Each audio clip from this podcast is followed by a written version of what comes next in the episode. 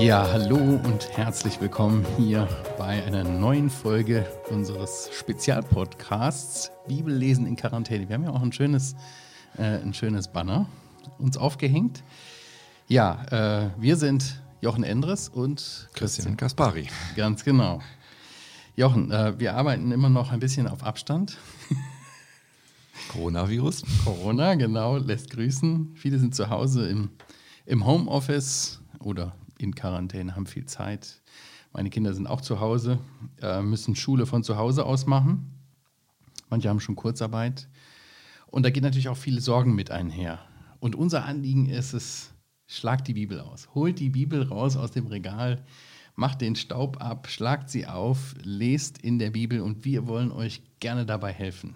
Wir haben uns das Markus-Evangelium vorgenommen, unterhalten uns drüber, äh, stellen ein paar Fragen uns selber, tauschen uns drüber aus, stellen auch euch gerne Fragen und wollen darüber ins Gespräch kommen. Ja, wir glauben, dass das die best investierte Zeit ist, sich mit Gott zu beschäftigen und mit seinem Wort. Kann man schon so sagen. Ne? Also, und wir haben letztes Mal auch gesagt, Gottes Wort ist so lebendiger Schatz, da kommen immer wieder neue Sachen raus. Es wird nie langweilig, wenn man sich mit der Bibel äh, beschäftigt. Ja, wir haben äh, Markus angefangen, haben eine kurze Einführung gegeben über Markus. Wenn ich mich richtig erinnere, haben wir gesprochen, wer war Markus? Was ist überhaupt ein Evangelium? Die vier Evangelien kurz verglichen. Ähm, was noch? Fällt dir noch was ein? Wir haben ein bisschen darüber gesprochen, wie kann man das erklären, dass einerseits der Geist Gottes spricht, schreibt und ja. andererseits ein Mensch, der Markus, der nicht so derselbe Mensch ist wie Matthäus oder Lukas. Ja, wir haben, äh, glaube ich, jetzt mal nicht drüber gesprochen, das wollten wir gerne noch ergänzen. Äh, wer war denn eigentlich die, die Adressaten? An wen ging dieses Evangelium? Der hat das ja nicht einfach äh, ins Nichts geschrieben, sondern das hat er geschrieben mit ein, einer bestimmten Zielgruppe vor Augen gehabt. Ist ja jetzt nicht so einfach wie bei Briefen. Da steht nee. ja in der Regel drüber an, die Galater oder so. Ja. Hier steht das ja nicht. Wir haben letztes Mal den ersten Vers gelesen, da steht einfach Anfang des Evangeliums von Jesus Christus, dem mhm. Sohn Gottes. Da steht eben nicht weiter dran, drin, an wen das geschrieben ist. Aber die Kirchengeschichte sagt, Markus habe das äh, zuerst an die römische Gemeinde geschrieben. Und da gibt es ein paar Argumente für, dass das tatsächlich stimmt, dass das nicht nur Kirchengeschichte so sagt, sondern dass das tatsächlich so ist. Wo nimmst du das her? Ja, zum Beispiel, wenn du an Leute schreibst, die nicht Juden sind, was musst du dann machen mit jüdischen Begriffen? Erklären. Übersetzen, erklären und so weiter. Ja. Das ist in Markus, nicht wahr? Wir schlagen wieder die Bibel auf. Seid ihr bereit? Markus 7. Markus 7, ja. Die ersten Verse. Und da lesen wir Vers 3 zum Beispiel. Denn die Pharisäer und alle Juden essen nicht, wenn sie nicht zuvor gründlich die Hände gewaschen haben. Übrigens seht ihr, wie aktuell Corona ist. Weil sie, über die, äh, weil sie die Überlieferung der Alten halten. Und wenn sie vom Markt kommen, essen sie nicht, ohne sich gewaschen zu haben. Und so weiter und so weiter. Wem musst du das erklären? Ja, im Juden ganz bestimmt. Nee, oder? Also jemand, der vielleicht aus einer anderen Kultur kommt. Mhm. In Kapitel 10 ist irgendwo eine Geldangabe, eine Währungsangabe, meine ich, Markus 12, Entschuldigung. Mhm. Gut, dass es Notizen gibt. Vers 42. Es kam eine arme Witwe, die legte zwei Schärflein ein. Das ist ein Groschen. Und Groschen ist die lateinische Währungseinheit und Schärflein die, die im Land üblich war. Also hier übersetzt der für Römer, übersetzt, guck mal, in unserer Währung, in eurer Währung ist das das. Ja. Mhm. Also, ähm, ja, und dann hatten wir letztes Mal schon gesagt, ihr erinnert euch vielleicht zu Hause, dass Petrus aus Rom schreibt mhm. und sagt, mein Sohn ähm, Markus, also vermutlich aus Rom, er sagt Babylon, aber das ist vermutlich ein Deckname, und dann gibt es noch eine ganz interessante Geschichte, die müssen wir unbedingt lesen. Markus 13 mhm. von dem Simon. Sag mir, wenn du es gefunden hast. Den Simon von Kyrene, der kam vom Feld. Doch, der muss doch dann losziehen. Das ist doch Kapitel 15. Sie führten ja, ihn hinaus deswegen. und kreuzigen ja, ihn. Und dann nehmen sie den, äh, den äh, Genau, 15, Vers 21, wenn man im falschen äh, Kapitel sucht. Und ja. sie zwingen einen Vorübergehenden, einen gewissen Simon von Kyrene, der vom Feld kam, den Vater Alexander, Alexanders und Rufus, dass er sein Kreuz trage. Ja. Stopp. Wie viel erfährst du noch über diesen Simon? Nichts mehr, oder? Nee. Ein einziger Vers. Ja, jetzt muss man ja wissen, welcher Simon das ist. Aber es steht ja von Kyrene. Warum steht hier der Vater von Alexander und Rufus? Wann würdest du das schreiben, dass das genau der Simon ist, der Vater von Alexander und Rufus, wenn du denkst, die Leute, denen du schreibst, die kennen den Rufus vielleicht oder den Alexander. Hey, das ist doch der Vater von dem und dem, oder? Ist das logisch? Ich finde ja, weil Natürlich. ansonsten würde man doch von dem Simon nur einfach schreiben, ein Simon von Kyrene kam. Genau. Aber hier steht, Simon war der Vater von Alexander und Rufus. Nun, im Römerbrief, in den Grüßen, Kapitel 16, finden wir wieder einen Rufus. Der war offenbar Mitglied der Gemeinde in äh, Rom. Und dann macht das natürlich Sinn, nicht wahr? Das ist ein weiteres Indiz dafür, dass Markus offenbar an die Römer schreibt oder an die römische Gemeinde schreibt. Okay, also halten wir fest, ähm, von Markus geschrieben, haben wir letztes Mal schon gesagt, Petrus hat ihm wahrscheinlich unterstützt oder dabei geholfen. Vor allen Dingen war Markus ja selber kein Jünger des Herrn. Also die ganzen Ereignisse wird Petrus ihm erzählt haben, was passiert ist, so dass Markus es aufgeschrieben hat. Klar ist Gott der Autor, der eingegeben hat äh, dahinter, aber wir sehen einfach auch die Handschrift von Markus und auch von Petrus in, in diesem äh, Buch. Petrus und auch Markus verband miteinander, dass sie auch Diener waren. Diener, die auch ja, versagt haben. Du meinst die Geschichte, wo Petrus den Herrn verleugnet Ja. dreimal. Ja. Markus hat ja eigentlich auch mal daneben gegriffen. Ja, es ist interessant, wie, er, wie das, wir haben uns gerade eben schon in dieser Stelle verirrt, ne? Ist da nicht auch Ja, damit gemeint, genau. der Jüngling, der floh? Genau. Er Das aber ließ das Kapitel Leinenhemd, 14. Kapitel 14, Vers 52, er aber ließ das Leinenhemd fahren und floh nackt. Manche sagen, dass es dieser junge Mann vielleicht Markus gewesen ist. Kann das sein? Zum einen eine Geschichte, die man eben nur im Markus-Evangelium liest, Mhm. in den anderen Evangelien nicht. Nur eine ganz kleine Geschichte und jemand, der ja wohl offenbar sehr nah dabei war, dass er es so genau sch schildern kann, ja, wie die und dann auch noch ein Leinengewand, das trug nicht jeder damals. Und wir hatten beim letzten Mal schon gesagt, die Maria, die Mutter von Markus Johannes, die muss ziemlich reich gewesen sein, Ja. wohlhabend. Dazu würde auch ein Leinengewand passen. Ja. Ja, aber du, du meintest auch noch eine andere, noch eine andere Begebenheit aus der Apostelgeschichte. Ja, da habe ich dran gedacht, denn Ja. der Markus, Johannes Markus, ist ja dann auf Missionsreise gegangen mit Genau. Barnabas und mit Paulus. Ja. Und da hat es ja Ärger gegeben. Naja, erstmal nicht. Ne? Der Markus hat einfach gesagt, ich bin da mal weg. Ne? Der hat nämlich irgendwann die Missionare alleine gelassen. Wir wissen nicht genau warum. Kann man sich gut vorstellen, dass das alles zu viel wurde. Ja, aber der. Paulus hat das geärgert, oder? Ja, er Genau. fand das nicht so toll, ne? Genau. Ich sag mal, den kannst du, lass den mal. Genau. Barnabas hat gesagt, den nehmen wir wieder mit. Ja. Und Paulus hat gesagt, Apostelgeschichte 13, so jetzt sagen wir mal den richtigen Vers, oder? Vers 58 meine ich. Okay. Apostelgeschichte 13, Die 58. gibt es gar nicht, das kann gar nicht sein. Also du solltest dich besser vormachen. In der Tat.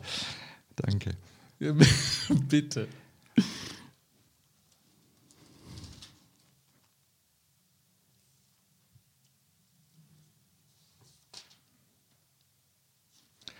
15, Vers 38. So. Man muss immer zwei dabei rechnen bei dir. Ja.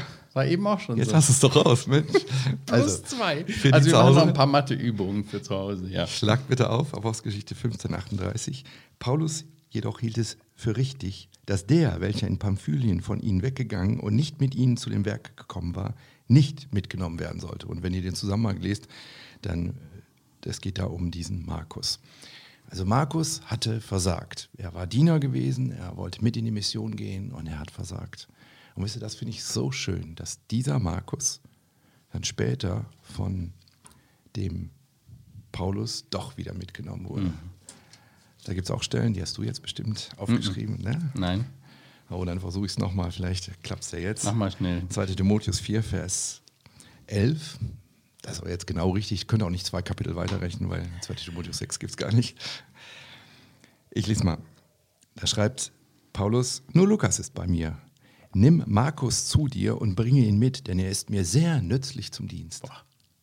Starke. Nützlich zum. Dienst, ja. ja. So, und so jemand, der also auch durchaus weiß, wie schwer Dienst ist. Petrus, Markus, die wissen, dass es manchmal auch ziemlich Gegenwind gibt und dass es gar nicht so einfach ist, dem Herrn zu dienen. Die dürfen den Herrn beschreiben als Diener, können uns ihn vorstellen. Er hat nie versagt. Er ist von Anfang bis Ende der Richtige, der wahre Diener gewesen. Aber wie ermutigend auch für uns, oder? Ja. Ja, und ja, genau, ermutigend und, und, und tröstlich finde ich das schon. Auch, äh, das ist beim, auch wenn man versagt, ist, äh, äh, ja, dass, dass der Herr aufhilft und dass es auch weitergehen darf. Ja. Dass es Gnade und Barmherzigkeit gibt. Ähm, Jochen, wir wollten mal den Text lesen. Ja? Wir haben ich, gesagt, ab Vers 2, oder? Ja, ab Vers 2, genau. Ähm, lesen wir einfach nochmal Vers 1 mit. Anfang des Evangeliums Jesu, Jesu Christi, des Sohnes Gottes, wie in den Propheten Jesaja geschrieben steht. Siehe, ich sende meinen Boten vor deinem Angesicht her, der deinen Weg bereiten wird. Stimme eines Rufenden in der Wüste. Bereite den Weg des Herrn, macht seine Pfade gerade. Johannes trat auf und taufte in der Wüste und predigte die Taufe der Buße zur Vergebung der Sünden. Und es ging zu ihm hinaus das ganze jüdische Land und alle Einwohner Jerusalems, und sie wurden im Jordanfluss von ihm getauft, indem sie ihre Sünden bekannten. Und Johannes war mit Kamelhaaren und einem ledernen Gürtel um seine Lenden bekleidet, und er aß Heuschrecken und wilden Honig. Und er predigte und sagte, Nach mir kommt der, der stärker ist als ich ich bin nicht würdig, ihm gebückt den Riemen seiner Sandalen zu lösen. Ich habe euch mit Wasser getauft, er aber wird euch mit heiligem Geist taufen. Ja, hier wird ein Prophet zitiert, wie in dem Propheten Jesaja geschrieben steht: Siehe, ich sende meinen Boten vor deinem Angesicht her. Ähm, wer war Jesaja? Ein Prophet. Ein Prophet, was waren Propheten für Leute? Menschen, die von Gott ausgesucht, ausgerüstet, ausgestattet worden sind, Worte Gottes zum Volk zu sagen. Und die oft auch, nicht immer, aber oft auch ja Vorhersagen machten. Und so haben sie eben vorhergesagt, was passieren würde. Mhm. Jesaja ganz besonders. Und der hat eben vorhergesagt, dass bevor der Herr kommen würde, er selbst kommen würde, dass vorher ein Bote sozusagen vorher läuft. Mhm. Und das zitiert er hier, um zu sagen, ja, was will er denn damit sagen? Ja, tatsächlich, also ich habe mir das nicht ausgedacht. Das ist nicht ähm, eine neue Botschaft eigentlich, sondern das ist eigentlich Bestätigung der alten Botschaft. Damals, 600 vor Christus, hatte Gott verkündigen lassen, es gibt mal einen Vorboten. Und dann kommt der, der wirklich zu beachten ist, der Herr selbst. Mhm. Finde ich auch immer wieder genial, weil es so eine, eine Bestätigung ist des Gottes Wort, Gottes Wortes weil Gott zu seinem Wort steht. Er sagt etwas voraus und genauso trifft es ein. Und da gibt es ja zahlreiche Stellen, gerade die auf Jesus Christus äh, bezogen sind, die auch so in Erfüllung gegangen sind, woran wir erkennen können, dass, ähm, dass Gottes Wort eintrifft und zutrifft. Ja. Der, ähm, der Prophet ähm, Jesaja von dem hier geschrieben steht, war ein sehr bekannter Prophet im Alten Testament. Ähm, warum hat Gott schon lange vorher durch Propheten viele Einzelheiten über Jesus Christus angekündigt? Ja, ist vielleicht auch eine Frage an euch. Hm. Warum hat Gott sich so viel Mühe gemacht, schon im Alten Testament so viele Einzelheiten, Aussagen über Jesus Christus gemacht, der kommen sollte, der Messias, der kommen sollte? Ja, denkt mal drüber nach. Ich habe irgendwo gelesen, über 300 konkrete Aussagen über Jesus Christus im Alten Testament, wenn man die zusammenzählt. Mhm. Ja, wer konnte das erfüllen? Ich glaube nur das Original, oder? Ja. Ja, und was war hier die Voraussage? Ich sende also einen Boten vor mir her. Jetzt sind wir ja schon ganz gespannt, diesen Boten kennenzulernen. Ja. Wer ist denn das? Aber bevor der jetzt vorgestellt wird, wird noch was gesagt über ihn. Was soll der machen, der, der Bote? Bereite den Weg des Herrn, macht seine Pfade eben. Kannst du das ein bisschen erklären? Wieso muss man dem Herrn einen Weg bereiten und seine Pfade ebnen? Ja, ja bei, bei Herrschern war das ja früher eigentlich so, dass äh, viel ähm, vorbereitet wurde, wenn er kommt mit seinem Tross, in seiner Kutsche und so weiter. Die, die hügeligen äh, Wege wurden platt gemacht, wurden gerade gemacht, die Häuser schön angepinselt, alles aufgeräumt. Ne? Da, Wie es dahinter aussah, ist wurscht. Aber vorne muss das alles stimmen, ja. Äh, wenn äh, der König kommt. Und hier geht es auch um eine Vorbereitung auf den Herrn. Aber wahrscheinlich ja nicht irgendwie, dass die dann die Straßen neu asphaltiert haben, sondern es ging um die richtige Herzenseinstellung. Ja, zu einem Diener würde ja gar nicht passen, ne? dass ich dem vorher einen roten Teppich sozusagen auslege. Der nee. Diener fängt ja gleich an zu arbeiten. Aber genau, nicht die wirklichen Straßen, also die Wege und ähm, Verkehrslinien mussten ausgebessert werden, sondern die Herzen, da war was nicht in Ordnung mit. Ja. Ja, und das ist auch der Grund, warum er aufrief, äh, sich taufen zu lassen. Er predigte die Taufe der Buße zur Vergebung der Sünden. Das war ja der Auftrag von diesem Johannes auch ein interessanter Kerl gewesen, wenn man das äh, sieht, wie der da aufgetreten ist. Aber vielleicht zunächst mal ähm, die Taufe, predigte die Taufe zur Buße, zur Vergebung der Sünden. Also wenn man sich taufen lässt, dann bekommt man Vergebung der Sünden. Könnte man so meinen, ne? Klingt fast so. Aber das wäre wirklich etwas ganz Besonderes, weil das nirgendwo in den anderen Taufstellen so ausgedrückt wird. Ich glaube, wir müssen unterscheiden. Wenn jetzt die Zuhörer und Zuschauer jetzt an ihre Taufe vielleicht denken, wenn ihr Christen seid und eine christliche Taufe erfahren habt, dann ist das hier eine andere Taufe. Das macht auch die Apostelgeschichte deutlich, wo in der Apostelgeschichte 19 nochmal von Leuten gesprochen wird, die nur diese Johannes der Täufer-Taufe, mhm. wenn ich die mal so nennen darf, hatten. Und da wird gesagt, dass sie dann anschließend die christliche Taufe sozusagen bekamen. Nein, hier geht es um so eine vorbereitende Taufe. Was sollen sie tun? Sie sollten ihre Buße ausdrücken. Sie sollten öffentlich sagen, was sie alles, worüber sie alles Buße tun. Und das würde natürlich der Schritt sein, der im Weiteren zur Vergebung der Sünden mhm. ähm, bewirken würde. Aber ja. noch war ja das Opfer Jesu noch gar nicht gegeben. Deswegen ist das hier Zukunft sozusagen zur mhm. späteren Vergebung der Sünden.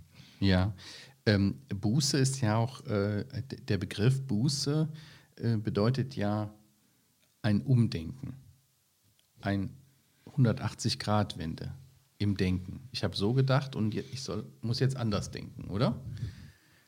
Ja, meinst du aber, das ist nur Denken, also nur was, was sich in meinem Kopf abspielt? Auch Handeln. Mhm. Auch Handeln, ja, natürlich. Mhm. Ja.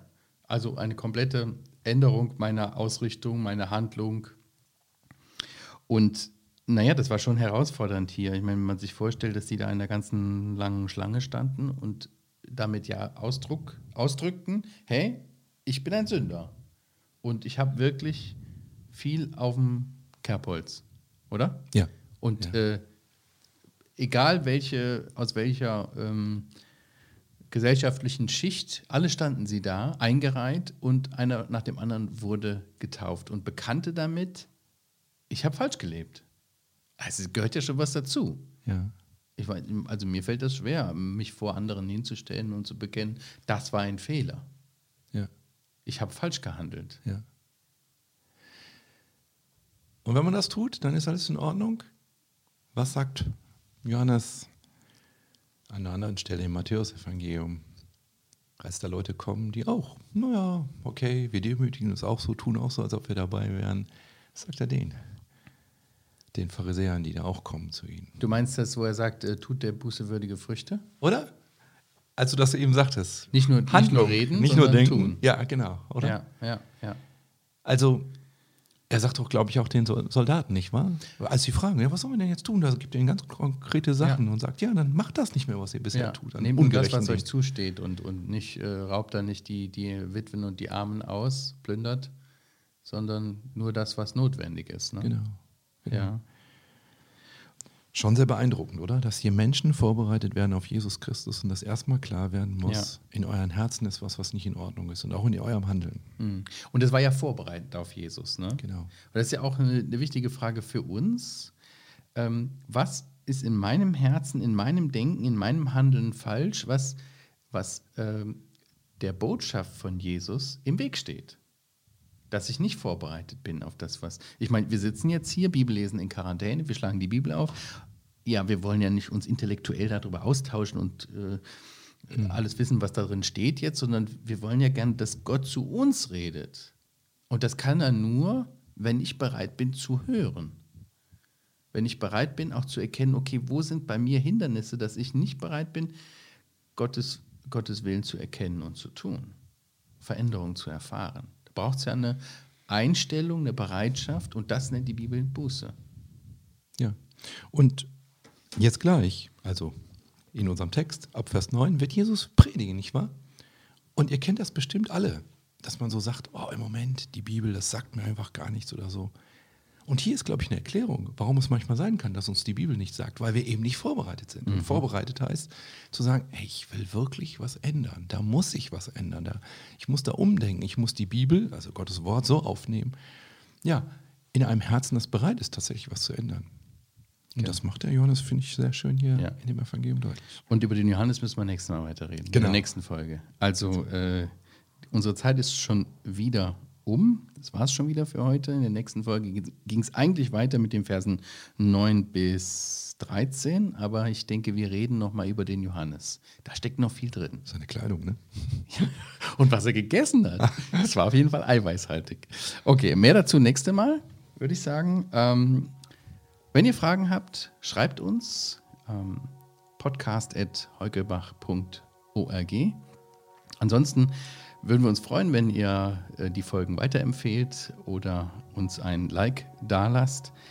Ähm, wenn es euch gefällt, Bibellesen in Quarantäne, dann sehen wir uns beim nächsten Mal, hören wir uns beim nächsten Mal wieder. Wir sagen Tschüss an der Stelle. Tschüss. Bis dann.